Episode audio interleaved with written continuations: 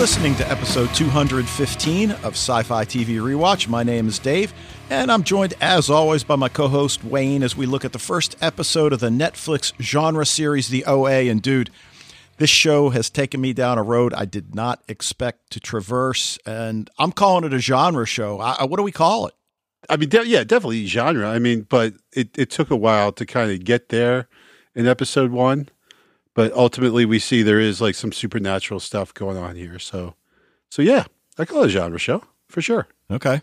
I mean, I figured that was the easy label rather than trying to pinpoint it as sci-fi or fantasy or supernatural or and and that's fine. It certainly can be a composite of more than one thing. But, sure.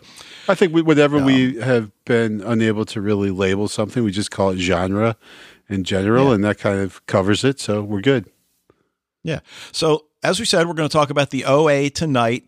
Next week, we're going to take a look at Star Trek Discovery, which will air on CBS. And as we've mentioned before, it's going to air over the air for free for the pilot. And then after that, you've got to subscribe to CBS All Access, which I just can't see doing. Well, I mean, who knows? Maybe the show is going to be that good, but, you know, like, yeah. Well, I don't know if you've read anything, but CBS has put out this review embargo. And, and look, most shows give you an embargo date that they say, we don't want you to review it until this. Now, that doesn't necessarily uh, include spoiler free reviews, which plenty of websites, including Den of Geek, do all the time, where they review the show before it airs, but they don't really give away any details. CBS has said no reviews whatsoever. You print something, you're done with CBS access. Well, who gives a shit, right? well, like, but, oh no. Okay, but what is but what does that tell you about the show and how they see the show? Yeah, uh, it might. It's not very good. Exactly. Yeah, probably not very good. Exactly. So uh, I don't know. I mean, good, yeah, have, right. If it were good, like they'd want it out there because people would be saying, how good it is, and so they'd be just generating more viewers, right? But if they're forbidding yeah. people to say anything about it, yeah, it must really. I, I don't. I mean, I don't want. I don't want to form any opinions beforehand, but you know, clearly the right. uh, the network is not too high on this thing. So you know, we're going to talk about it next week. So you know, we'll let you guys know what we think, but.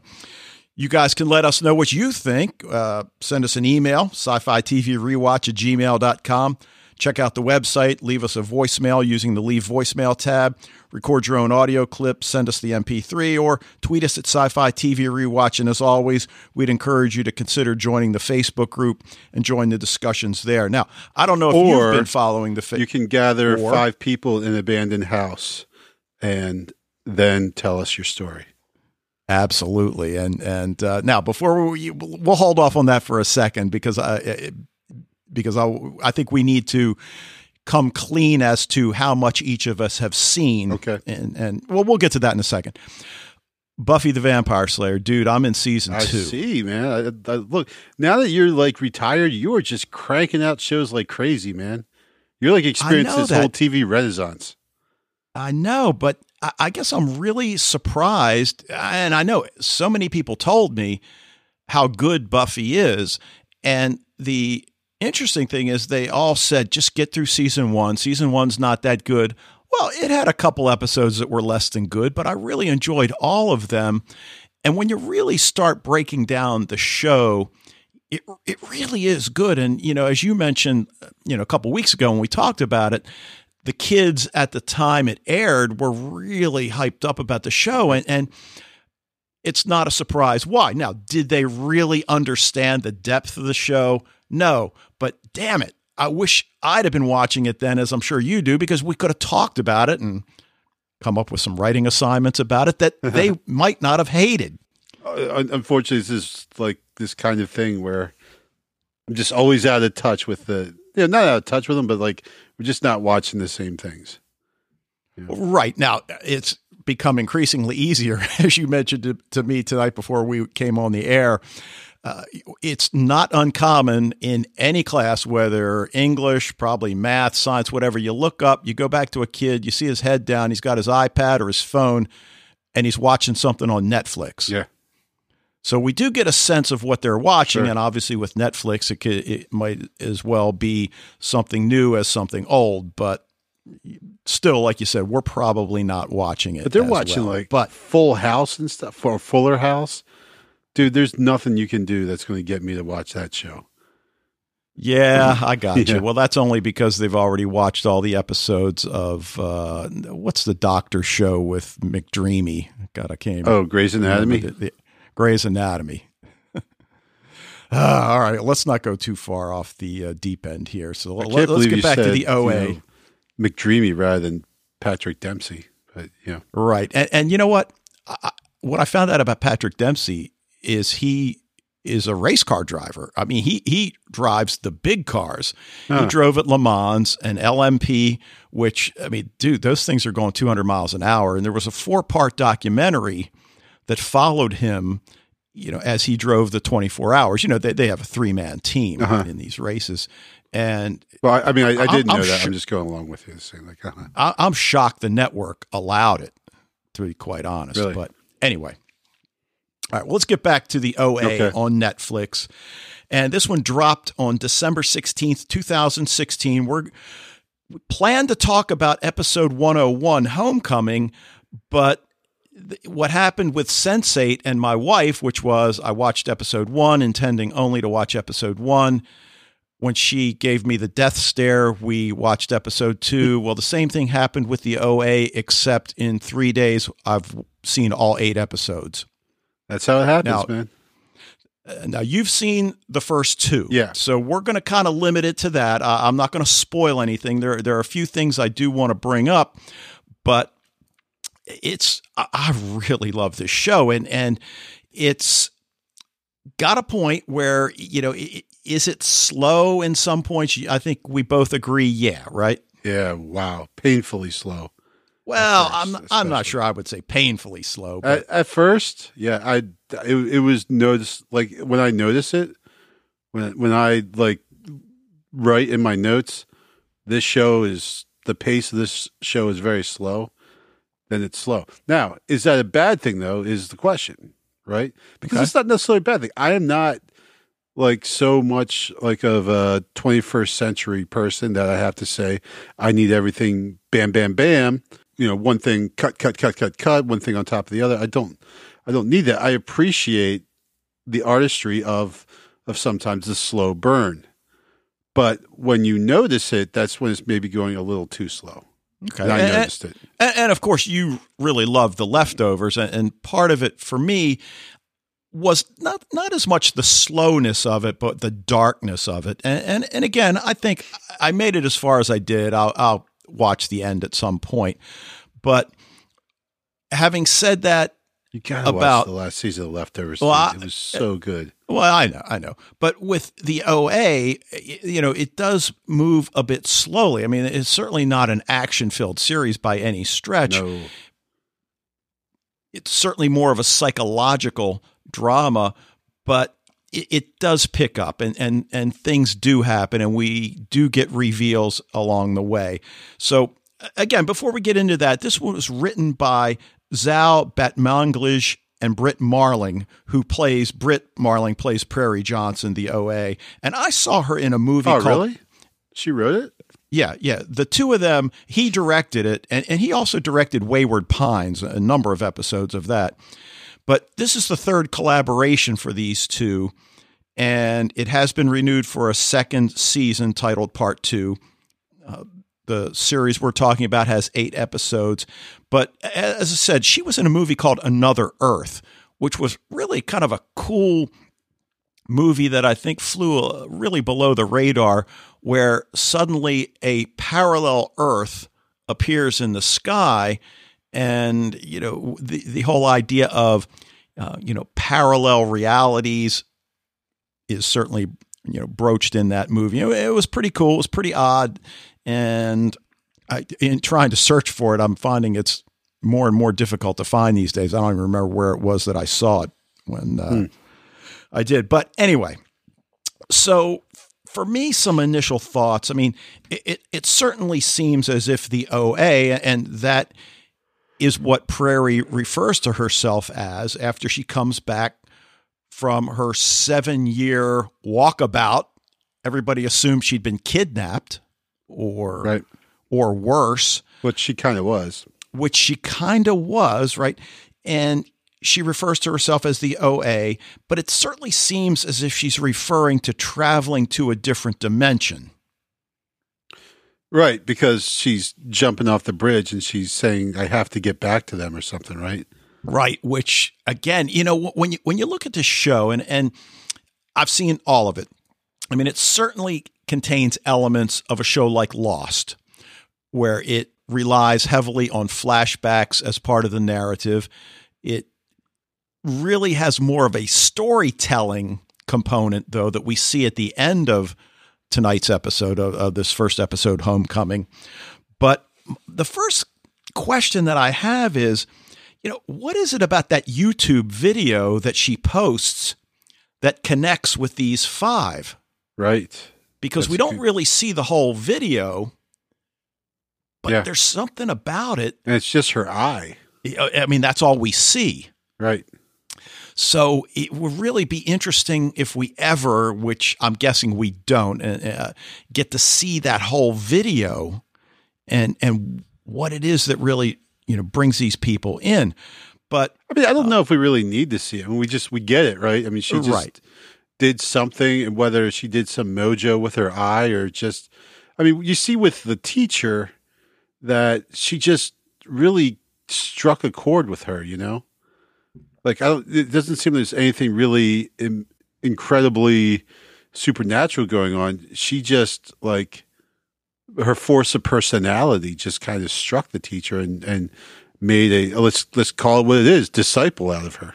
you know what we have to come to grips with where has she been what has she been doing for 7 years? Because she's she's put together this disparate group. And i mean number 1 we have to try to understand what is it that brings these 7 together. You mentioned the teacher mrs broderick allen. Right. but but then you've got steve the bully and drug dealer. Yeah, just all around a hole. I think we should. You've got him. Buck, who's you know a transgender youth.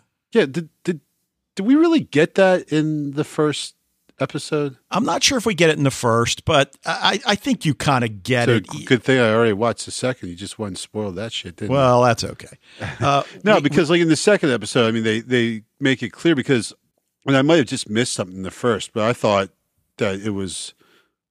I mean, I, I thought like physically it was a boy and everything, you know, but we find out it's a, a transgender kid. So right, I, I didn't get that in the first episode. right. It's a, a, a girl that wants to be a boy or that feels she's a boy. So Right. uh, then we've got Jesse, who I, I'm just going to call him Jesse the Stoner. I don't know what else to call him. because we don't, well we don't get a lot about these guys in like the like like you said like why do they show up i don't know you know they're like four five completely different people we don't really get a lot on them in that first episode there's almost zero character development for those five at first right Yeah, right. They- and But- then they all show up right, but we, so so so far we've got the bully and drug dealer. yep the transgender kid, the stoner, Yeah. and then the fifth member is French, the smart kid that has just. That has exactly that's just earned a, a scholarship. Right. So well not just that that's episode two as well okay, well, you know, the interesting thing, I guess, is always how do you handle shows that appear on Netflix where the entire series drops at once when very few people probably watch one episode and stop. sure They might not binge all eight, but most people, at least all the people I know with Netflix, they they don't stop at one when they, when they first start. So right eh, yeah and and is that even uh, are episodes even like relevant anymore i guess you know like it's just a way i guess to to break it up Yeah. Uh, I mean, know, is um, I mean, it's really an eight-hour movie. right but though with this particular episode they make a definite timing effect that they have here what do you mean by that? like we get an hour into it, right? Before we get the title sequence. Yes. You know, and they definitely end it. Like I watched episode two, despite not even really liking most of episode one, cursing you for picking it. And then all of a sudden at the end, like they, it just completely flips around. And then I'm like, you know what? I want to watch episode two now. Yeah. You know? Well, it's so I think, oh, I'm, I'm just saying, I think that that, that format of using an episode with a cliffhanger at the end, and they actually toying with the actual, you know, the format of how an episode would go. Um, I think it really worked for, for, for this one. Well, you know, the interesting thing you, mentioned, actually, it's the 57 minute mark. And, and the reason I know that is because I was watching uh, an interview with the two creators.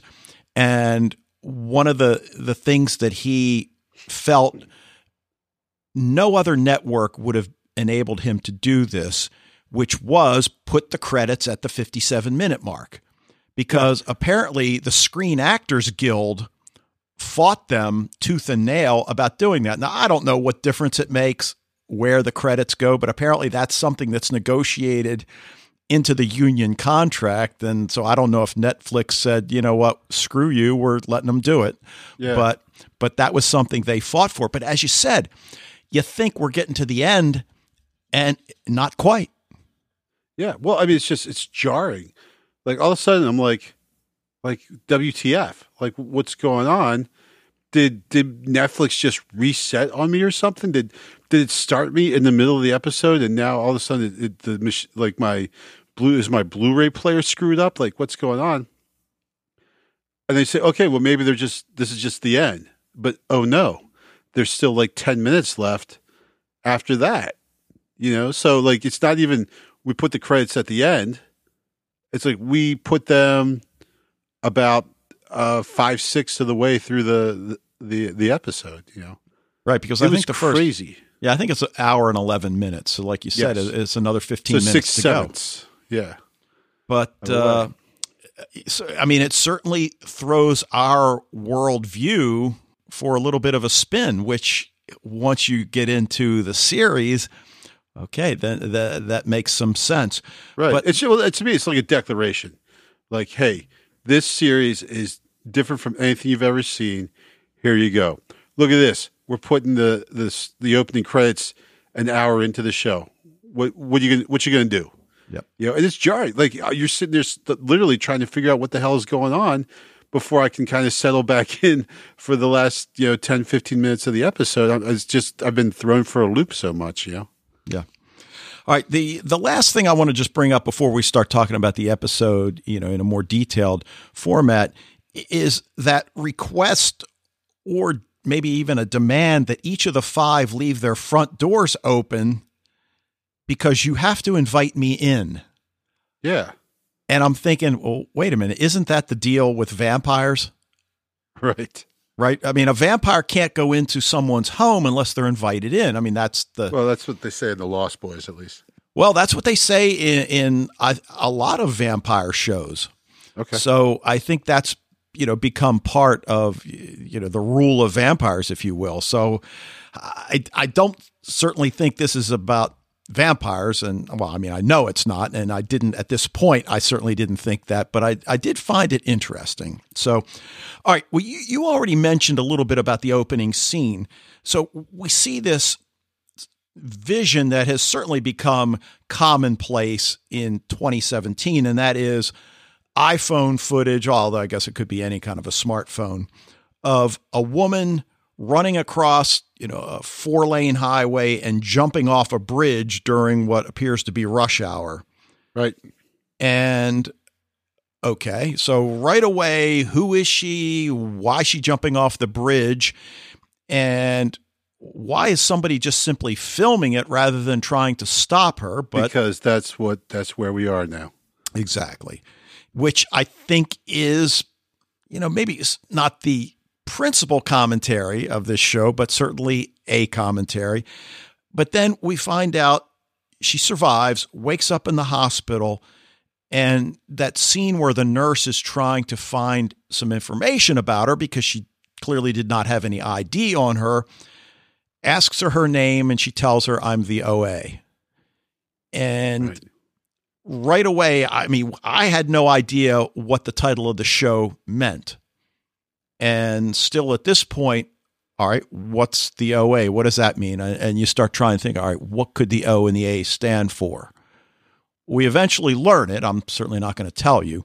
But at this point, all right, she seems reasonably uh, aware, certainly of her surroundings. All right, uh, I'll, I'll keep going. What happens is, I don't know if it's the uh, her mother's sister or somebody calls her on the phone and says, "Hey, you got to go to YouTube." And I, what does she say? I know what YouTube is. I feel like right. I had that conversation with my mother. Uh, um, actually, I had to ask her, did she know what Netflix was? she right, did. Right. So, way to go, mom. So, you know, somebody she knows calls her, tells her to go on YouTube. I sent you a link. Look at the link. And it's the footage that this person shot in, in the opening scene. And they recognize that it is, in fact, their daughter who's been right. missing for seven years. But at the point, we don't know any of this. So, really, it's just like a woman gets a phone call. She goes to her computer. She watches the video, drops the phone. And so we're like, okay, so clearly there's some relationship here, but we don't have really we don't at this point know what it is. So exactly, and then the the parents go to the hospital, and the first thing that happens when they walk into her room is she says, "Who are these people?" Right, right. Okay, we're thinking amnesia. Mother yep. looks a little taken aback, or just a kid, or you know, like, or she's been abducted by aliens, or she's just super pissed at her parents. Right but her mother you know just kind of rolls with it walks up close to her. And i think she's already established with the nurse about the no touching. Yes. Right, right. Uh, and yeah but this woman goes very slowly takes her hand and puts it on the mother's face. Yep. And then the recognition of mom and we learned that when she disappeared 7 years prior she was blind yeah. but now she can see. Yeah. So and, like all kinds of things just come crashing home all at once. Like a, she's like when we first see her and oh that's her mom. Like she's been okay. She's been missing what seven years. She's been gone. Wow. Oh, and she was blind before. Like there's just a lot to process all at once. Yeah, and you know we learn her name, Prairie Johnson you know, you mentioned a lot to process. Well, when they arrive home, I mean, I, I guess I thought, all right, that that's one of those leaps I'm willing to make. I mean, I know it's a big deal. I, I know. I guess when Elizabeth Smart disappeared, uh, yeah, gosh, that's been what ten years at least now, uh, and then was found. I guess that was a pretty big media deal, but it just seemed like the media was onto this awfully darn quickly to have that many uh, reporters. But despite that, she seems pretty happy to be able to see, which, okay, which then leads us, well, did she regain her sight? You know, when? I mean, it certainly appeared when we see her running across that road that she can see. Sure. So I, I, I don't know. But there are a number of things, and this is a show. Now, it sounds like you might not be up for this, but I certainly am. And that is a rewatch because there are so many clues that are dropped along the way that I, mean, I think we've watched enough television seriously and, and, analyzed enough that, you know, we know when a particular piece of dialogue is meaningful and is right. probably foreshadowing to a certain right. extent. So so we get that.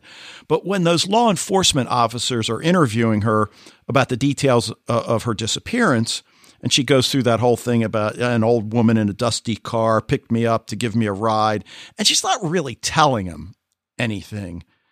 And then she says we all died more times than I could count. Right.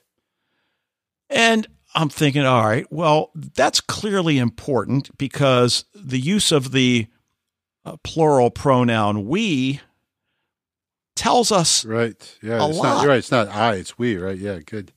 So, unlike Elizabeth Smart, uh, as far as I remember, you know, it was you know just her that was abducted, but here, uh, you know, I mean, it could mean anything because we don't really know that she was abducted. We just know she disappeared.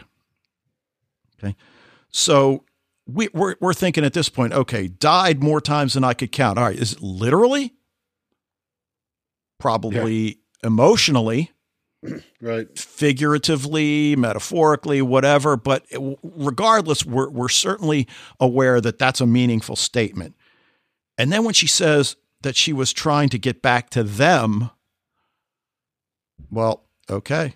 Now we're wondering, well, was she even taken? Because somebody that was abducted, I, I understand that it, it takes a toll emotionally and psychologically, but I Sure. don't think most people would then want to return to their abductor. So, Well, I mean, there, you know, unless there's some Stockholm syndrome going on here, you know, well, that could be. Yeah, which was I- my I- first kind of thought.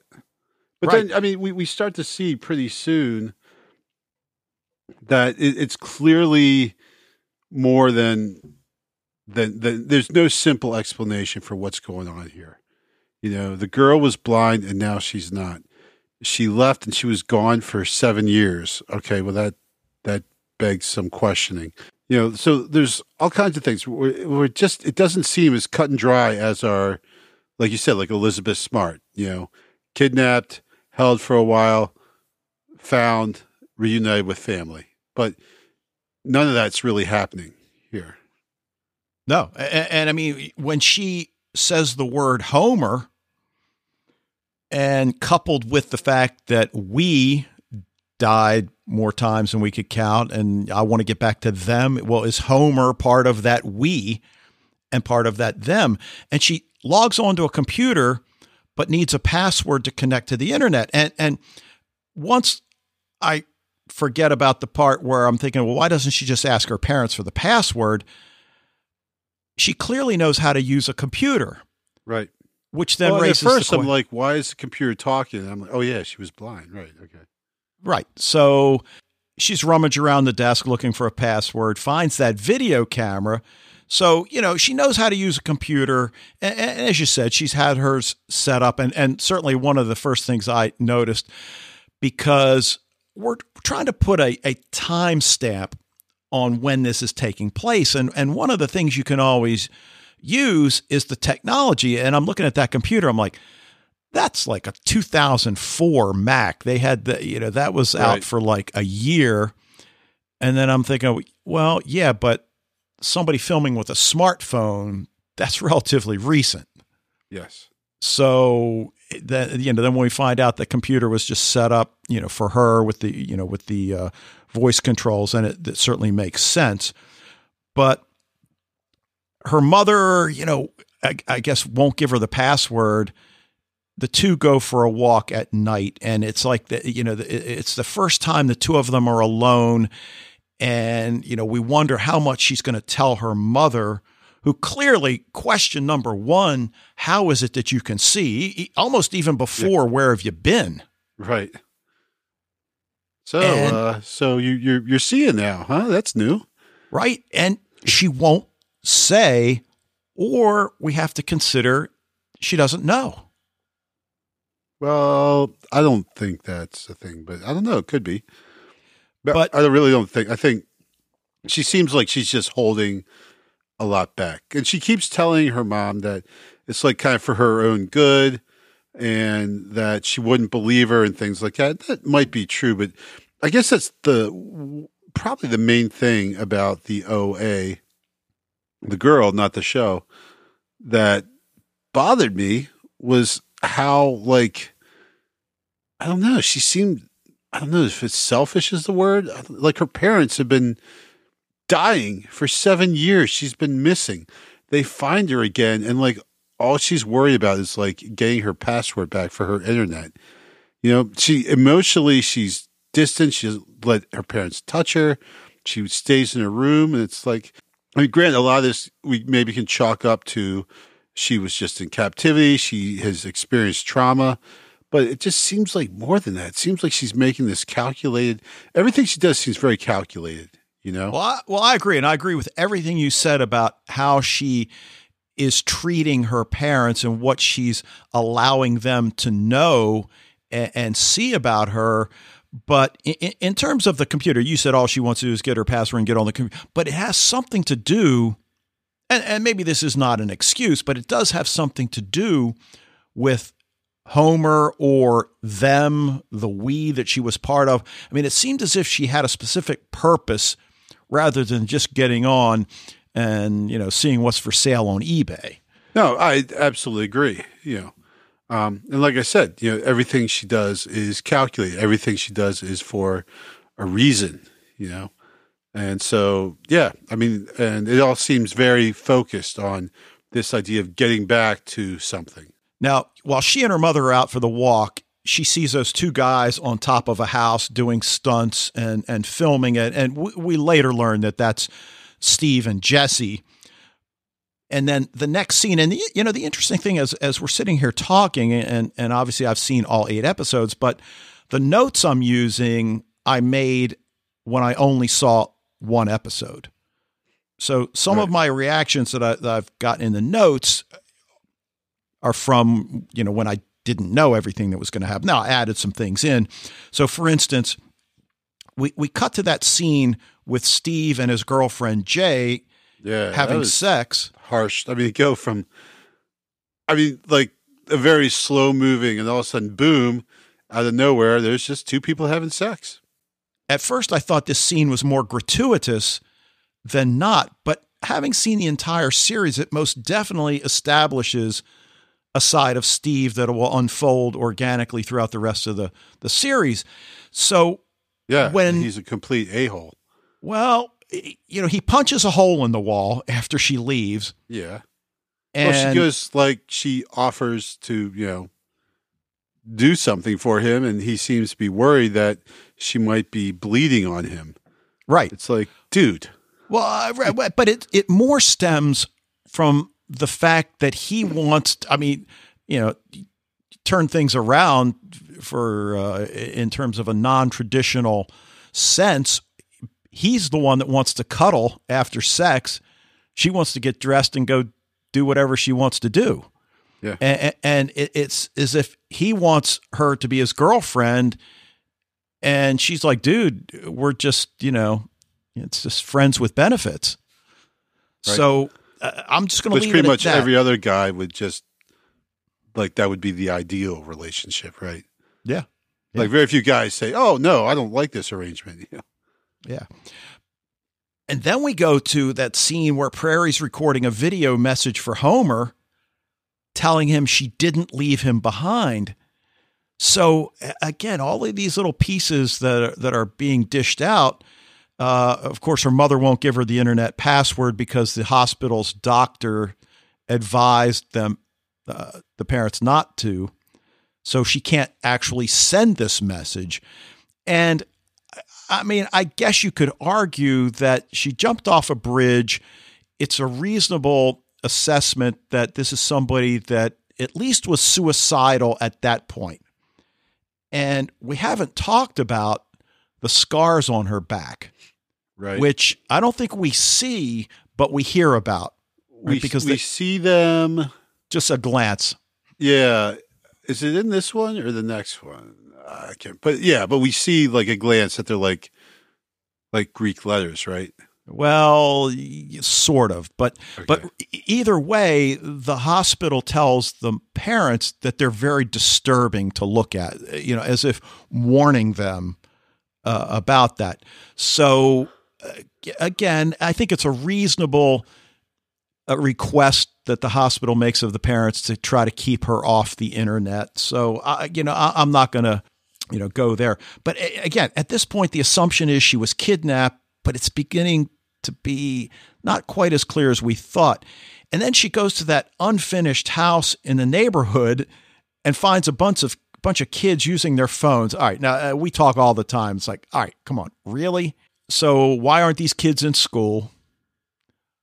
are a bunch of kids really going to hang out in an abandoned house and surf yeah. the internet on their phones when they can get free internet at school for crying out loud yeah. and don't have to use their data? Right. but when she asks one for his Wi-Fi password, I think that I think what that does it just shows how out of touch that she really is because you know the, the, clearly smartphones were probably not around when she went missing. Yeah, yeah, likely. Okay. But she finds somebody t- sends her upstairs uh, and finds Steve dealing drugs, and that scene where he, he finally has enough and tells his dog to attack her.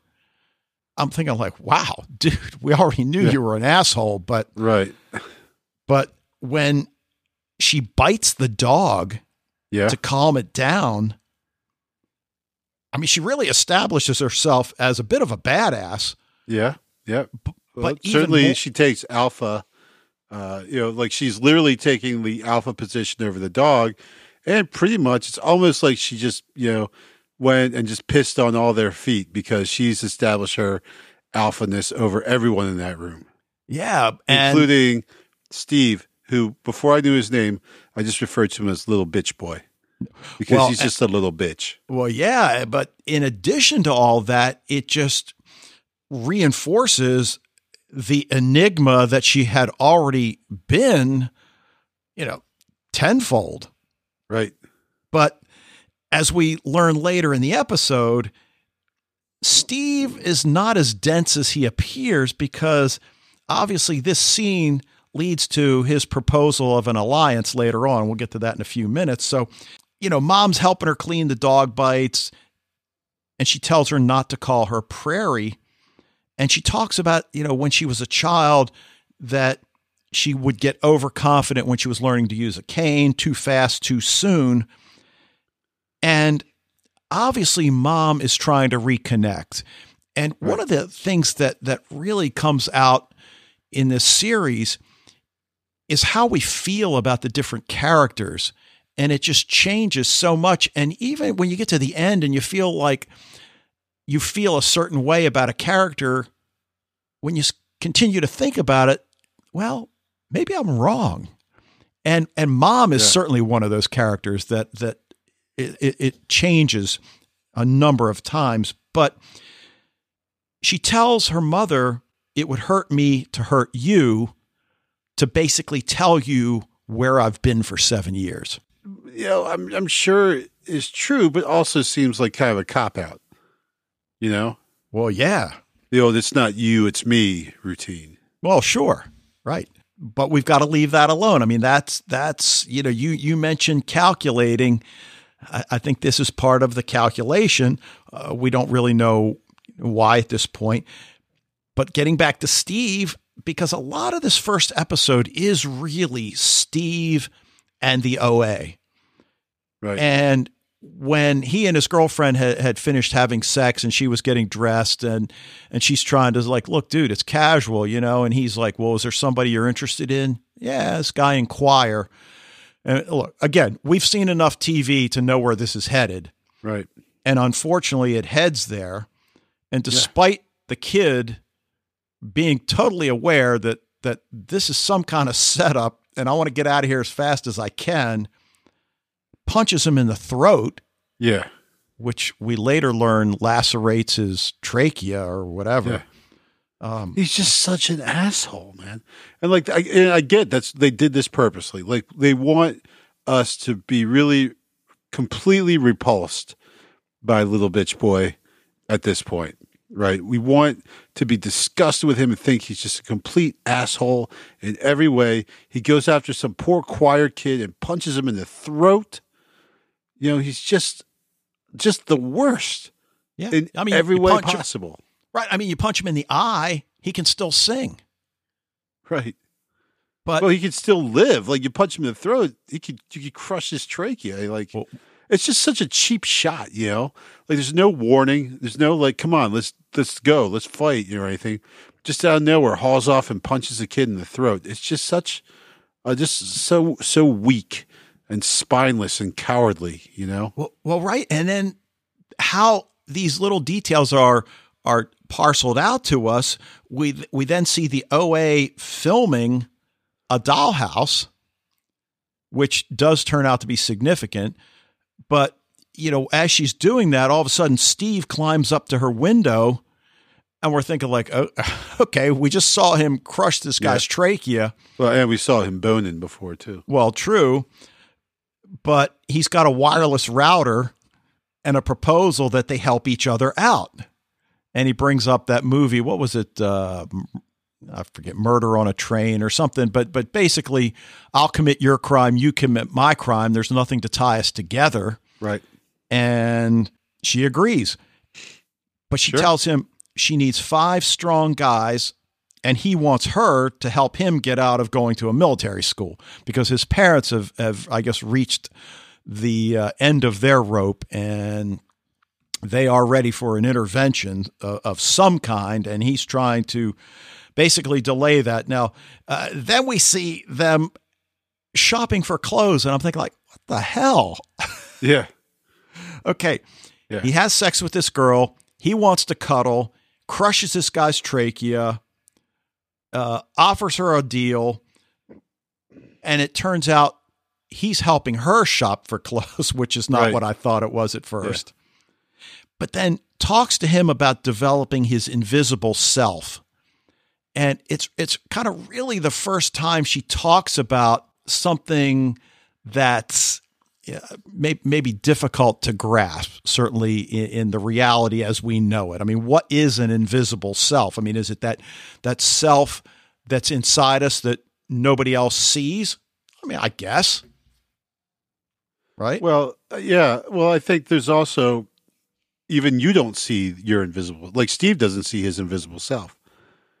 Like the invisible self is invisible completely to everyone, and there's you know uh, maybe this is the difference between Prairie and the OA. Is the OA the invisible self of Prairie, right? Like, yeah. Yeah. And, and, he, as she's trying on the clothes, and, and we start to piece together uh, he says something you're going to have to have grown up hair or something that ah he's going to get her to pose as his mother okay so that starts to become clear but he looks in the dressing room and he sees her scars that's right that's where we see the scars right right and coupled with the fact that she basically bit his i don't think it was a, a pit bull i think it was maybe a, a rottweiler, rottweiler. Yeah, yeah, yeah still so he, he's got a certain level of respect for her, I think, and and seeing those scars has to. I mean, really, what is he thinking that this girl yeah. was in a gang, or I mean, who knows? Yeah, who knows? Well, and there's here is where maybe it changes a little bit how we feel about Steve, and I'll now call, start calling him Steve again. Okay, because a he turns his back when she's changing, which we wouldn't expect from someone as depraved and as much of an asshole as he is, we would think he would be sitting there trying to catch a, a peep as she's getting changed. But he doesn't. He turns his back. He does. I can't remember why he turns around. It's it's not to peep on her. He just he turns around and sees her scars. It, it's like I think this is the point where he calls her the OA. So he's the first person to call her the name that she wants to be called by. Right. Yeah. So you know we. I still think he's an asshole but maybe there's and, and this is what you said before, where there's more to these characters than like meets the eye. Right. And at this point, certainly one of the things that we have to wonder about him, and we wonder about, you know, characters like him, does the possibility for redemption even exist? Or is he so bad that there is no hope? And, I think, as you allude, this is our little little sparkle of of maybe there's hope, maybe there's something more here, but but he's got a lot more to do to convince us that he is redeemable. Right. But absolutely. But but we are right. He wants her to pose as his stepmother, and it is a parent teacher conference with Mrs. Broderick Allen, and she's asking for his it's immediate. Phyllis from ex- the office, by the way. Oh, you're right. God, yeah. I, you know, it's funny. I, am thinking, all right, She looks familiar, but exactly. Yeah. But she lost right. a lot of weight too. So, all right. Well, posing as his stepmother, I mean, she immediately turns the table on the teacher. Right. Yeah. It's never the ki- never the kid's fault. The- right. Right. I mean, like just as a teacher watch this, you're just like, come on, man. And, and you're starting to wonder. All right, is she this perceptive? Because she keeps going and it starts telling the teacher that, you know, I think you lost something or someone. You know, why did you become a teacher? And even after learning that Steve lacerated that kid's trachea, she still tries to turn it on the teacher that the teacher has lost her way. Right. And it's her fault that Steve's disruptive. And I'm thinking, like, damn, this girl's good. Yeah, she should move to Clarksville. and, and, and the conference is over, and the teacher asks her her name. I'm the OA. I'm the OA, yeah. So, all right. So, I mean, obviously, I know as you, as someone in the biz, you get really kind of fed up with these cliches that teachers are lazy and they don't care about their kids and they all are just callous people who had, were idealistic at one time but embittered individuals who now just want to make teenagers' lives miserable. And that's just like it just gets so sick of that effing stereotype of a teacher. But though in that she did reveal a truism in that which is I think I know what you're going to say that a kid like Steve needs her help way more than the you know all AP straight A kid who he punched. You know, which sure. is a weird way of thinking of it, but in this, you know, it's kind of true. Like a, a lot of those kids, the kids who act up the most, are the kids who really need the most, like you know, love. They might not respond to that, but they're often the kids who really need it the most. You know. Well, you sure, and right? Yeah. right, and unfortunately, not all teachers are able to handle that sort of a situation and that type of a kid successfully. And and you know, maybe it's just in, instinctively these teachers know that I can't handle it. So what's my answer? Get them out of my class. Yeah, and, well, that was the other thing. She's like, "I'm having your child expelled." It's like you can't do that. Like that's not even close to your jurisdiction. Like you. Yeah, but like I'm going to write up a an expulsion report for you. I'm going to get you kicked out of schools entirely because you're an asshole in my class. Like, come on. Okay. But the one thing I will throw out there that I mean, I mean, it's not really a spoiler, but in hindsight, I mean, it's difficult at this point I don't feel- caring for the word really in that sentence, Dave. yeah. It's difficult to feel anything other than revulsion for him, given what we've seen him do. But I think we come to learn there's a certain desperation in Steve. And maybe we say, I don't care. You're a dick. Yeah. But, right. but I, I think it is there. And I'll just leave it, leave it there for now. So, so we see OA walking home from the meeting, and, and she seems pretty pleased and happy with herself. And then that's when we learn about Homer Roberts, who has a near death experience after uh, a football accident. I'm not sure. Was he a college football player or a high school? I'm not sure. Uh, college. Okay. But he wakes up and she's watching the YouTube video of Homer waking up and talking to the press and she's upset because she apparently doesn't know where he is, meaning Homer. Right. So so now we're starting to, you know, get into this uh, you know, reality question that that, you know, not only she's having, but now we're having. And I'll just say it will continue. And it's at this point her mom tells her the FBI's on the phone. Now her mom doesn't say, "Hey, what are you doing on the internet?" Hands her the phone and it's actually Steve. So, uh, okay, yeah, he's a bad guy. He knows how to get around the, the parental units. Reminds him she needs five guys tonight, midnight at the abandoned house. And he's at first a little reluctant to keep his end of the bar. Hey, I got you the router. I think we're even. Right. She's like, no, tonight. Well, right. And, and she doesn't like really take no for an answer, right? She's just like you you'll you'll be there. And of course, all good schemes yeah, have to face a few bumps in the road. So Yeah. when uh, the teacher runs into Steve's parents in the grocery store, the charade's now out in the open. Right. and- So she knows what his dad looks like, but not his mom, apparently, right? right. So yeah, that doesn't really strike home very well. But Well, anyway. but it's but it's a stepmom. I, I, I know, I- but yeah, like this, this doesn't look like it's a very big town. So you know, Okay. I, I'm just saying. All right. Well, she uploads a video to YouTube, uh, you know, some sort of message for someone out there to see, I guess we're, we're wondering at this. And it, it's it, interesting when Steve's confronted with what ex- exactly happens. I mean, he tells the truth that, you know, she did what I asked her to do. I mean, it doesn't make it right. I mean, Right. Uh, well, it just seems like he kind of threw her under the bus a little bit, but then we see it seems like he just told the truth of what happened, and his parents ran with it like, "Oh, she this was her idea. She was manipulating our son." Right. And he tells them that's not the case. Like it was my idea. I wanted her to do it. Right. And, and then we see the scene uh, uh, of Mrs. Broderick Allen. I, I'm going to say they end up calling her BBA. Her first name's Betty.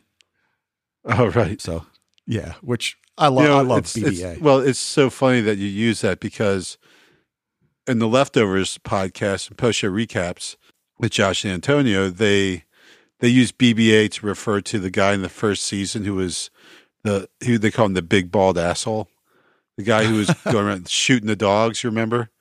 oh yeah. Oh right, in the pickup truck. Yeah. So when you said BBA, I was just like, I was like, what? Because they referred to him by that like for all three seasons of of that podcast. So anyway. All right. Well, BBA Google's the OA, and that video comes up, and it's almost as soon as it comes up, she shuts her laptop. So I, I think the assumption is she certainly goes back to it at some point. But in the video, she says, I need help to cross a border that's hard to define. Says she can't change fate, but can help face it. And then tells them, Leave your front door open. You have to invite me in. All things that we know are going to be important down the road, but what the heck they mean at we have no idea what they mean at this point, especially the leaving the door open, as you mentioned before. Right. That's totally weird. Right. But that crossing a border that's hard to define, I mean, enough clues that we have to start thinking a little bit that, uh, all right, are we talking about uh, another dimension? I mean, is this the multiverse theory or parallel reality or, you know, something? But it's 1220 and she's alone in the house. Nobody's shown up. And, and, I mean, certainly we felt sympathy for OA at this point, but because we know so little about her true story, you know, it's almost as if we don't want to bond with her yet. Yeah, like I said, at this point, I'm really having trouble bonding with any of these characters, honestly. Yeah. You know, the teacher's weird. Steve is an asshole. Uh, You know, Prairie is distant and not very nice to her parents. You know, probably the most sympathetic character is her dad, who played uh, Hershel on The Walking Dead. You know, he's, you know, I think in, in the first episode, probably the most sympathetic, empathetic character in there. Like, I'm just not feeling any of these characters at this point. At, at this point, I am really not enjoying the OA, Okay. Right. but fair, it changes. fair enough. It changes. Well, though. all right. So Jay is driving in her car. She finds Steve walking and drinking alone with his dog. And I, I guess it's that part when she actually confronts him, dude, you're drinking alone with your dog. Get in.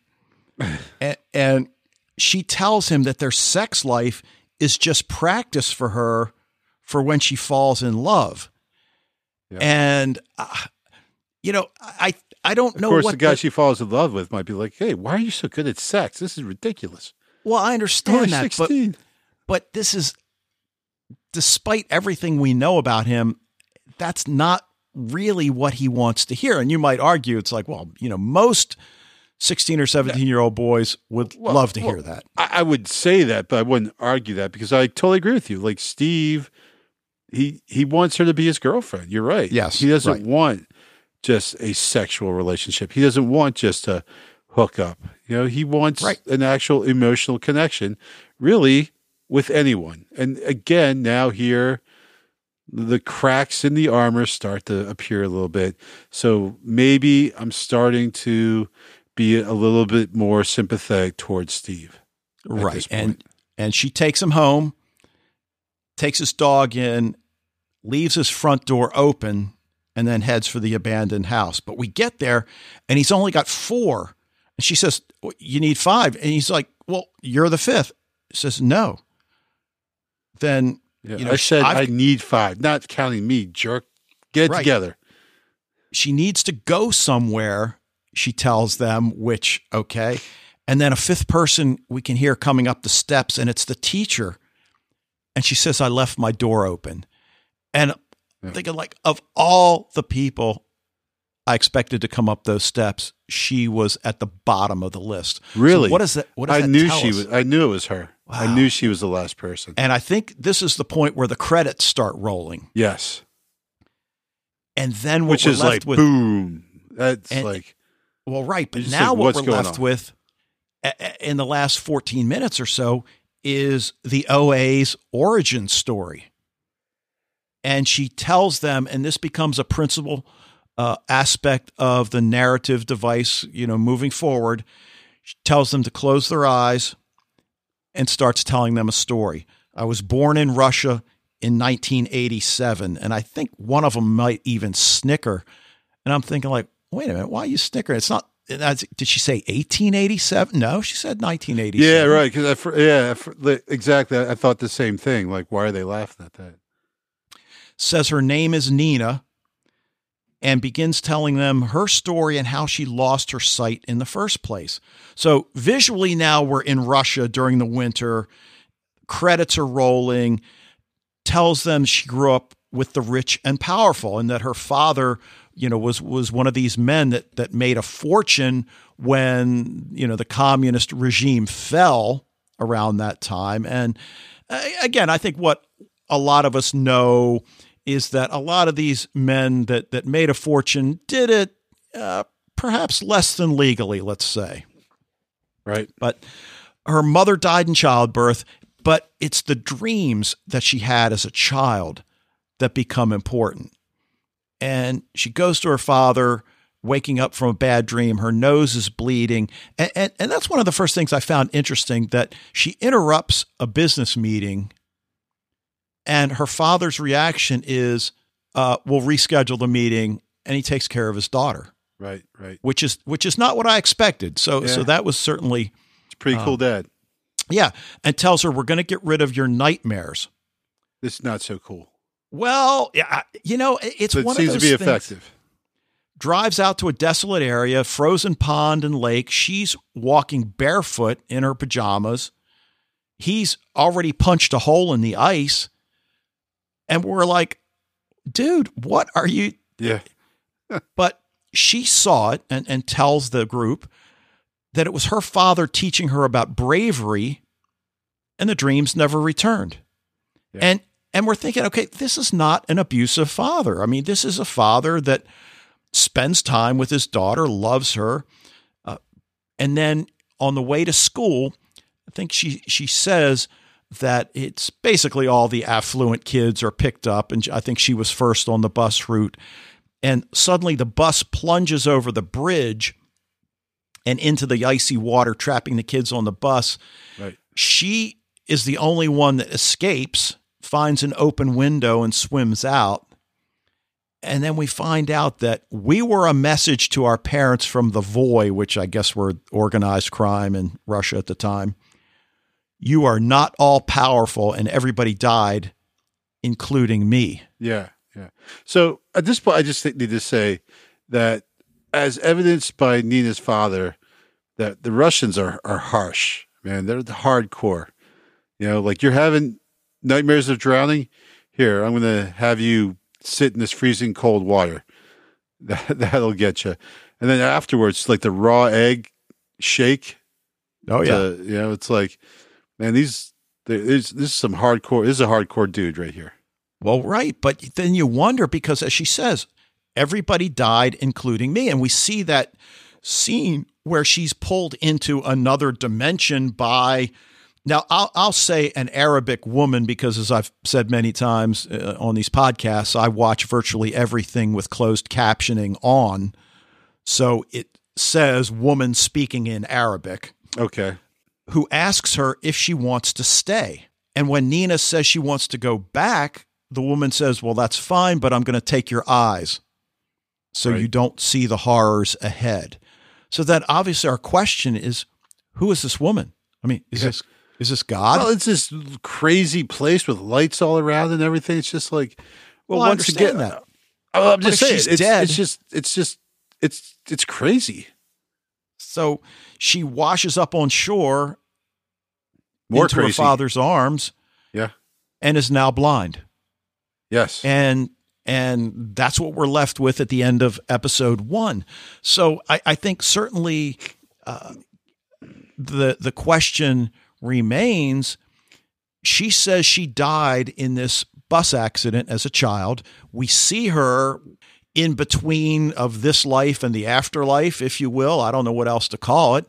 Uh, we also learn that she tells, I forget if it's her parents, that we all died many times which seems to refer to that seven year period when she's been missing.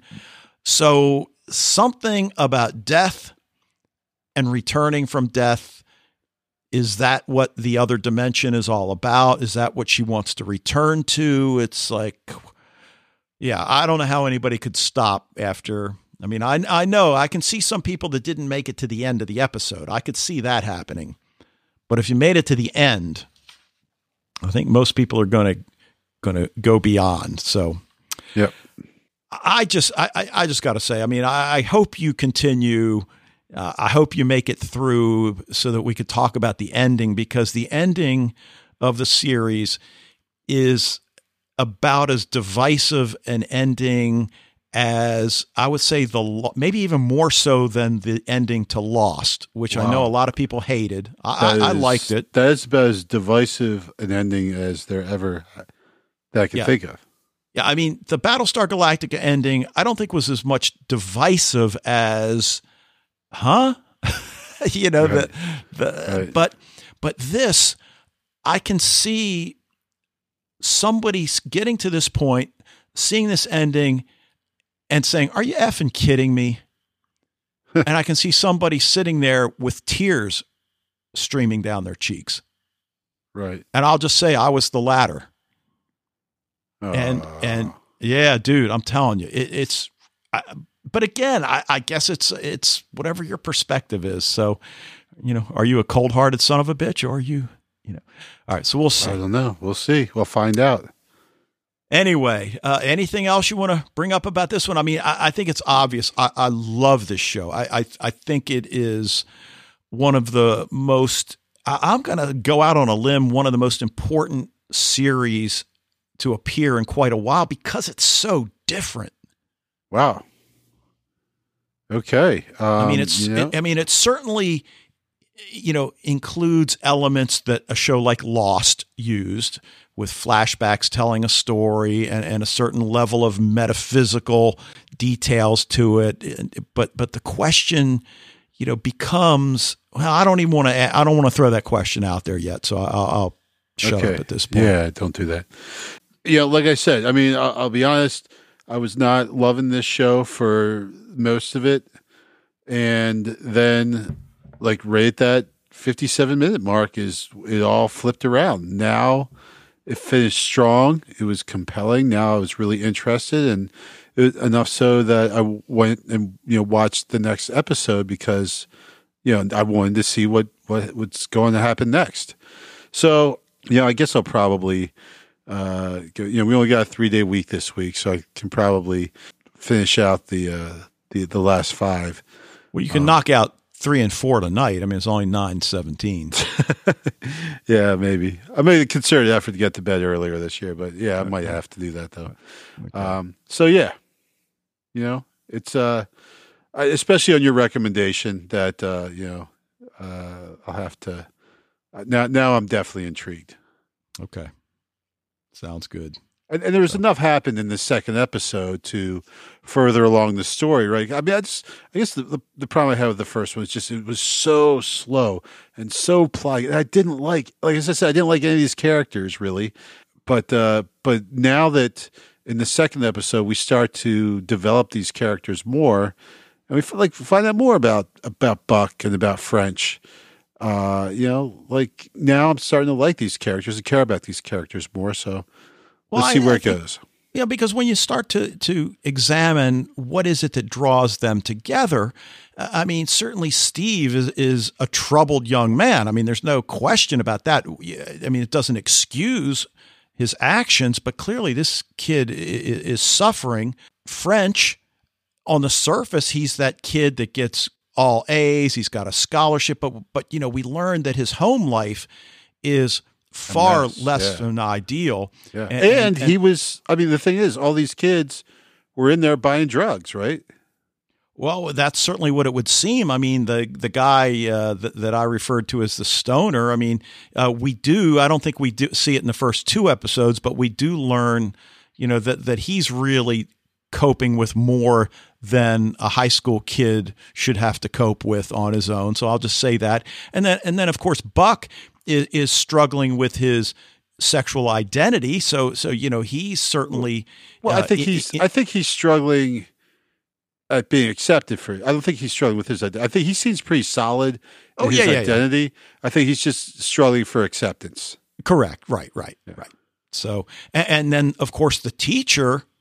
You know the fact that she buys into what the OA is selling. Sure leads us to believe that the OA was right about the teacher having lost something. Right. So there, there's something that that you know. I, I just love this. Uh, I mean, it's sort of like uh, the sci-fi genre version of the Breakfast Club. Yeah. right. Right. That's a good. I like that. I like that. So, all right. Well, let's leave it at that. Okay. Unless you got anything else you want to bring up. Oh well. Okay. Actually, let me say this one thing because I found this because so you know she's an adult, right? Like, so she was born in 87. So that means she's 30 years old, right? Yep. And, um, you know, her parents take her door off of her room. And then to sneak out, she like, you know, shoves, you know, I guess it was the wig that she bought and with pillows to make it look like she's sleep. So it's all this like juvenile stuff, you know? Sure that yeah. that happens to you when you're a teenager is kind of happening to her now. So Right, because unlike Elizabeth Smart, who was taken as a child, she disappeared at the age of 23. Right. Well, we will leave it there. And, and obviously, next week, we're going to be taking a 360 and, and return to the world of the Federation. But I want to thank you for joining us. Love to hear what you guys think about Dollhouse, the OA, anything else in genre TV. Encourage you to join the Facebook group, share your thoughts with the sci fi TV rewatch community, and certainly feel free to spread the word. Anybody can join anybody up. Emails to sci fi TV rewatch at gmail.com, voicemails via the SpeakPipe tab, which you can access through the website. And we'll be back next week to talk about the return of the Federation to CBS as we look at the premiere of Star Trek Discovery. But until then, you know, Dave, I don't have to tell you shit, and you don't have to tell me shit, okay? Okay.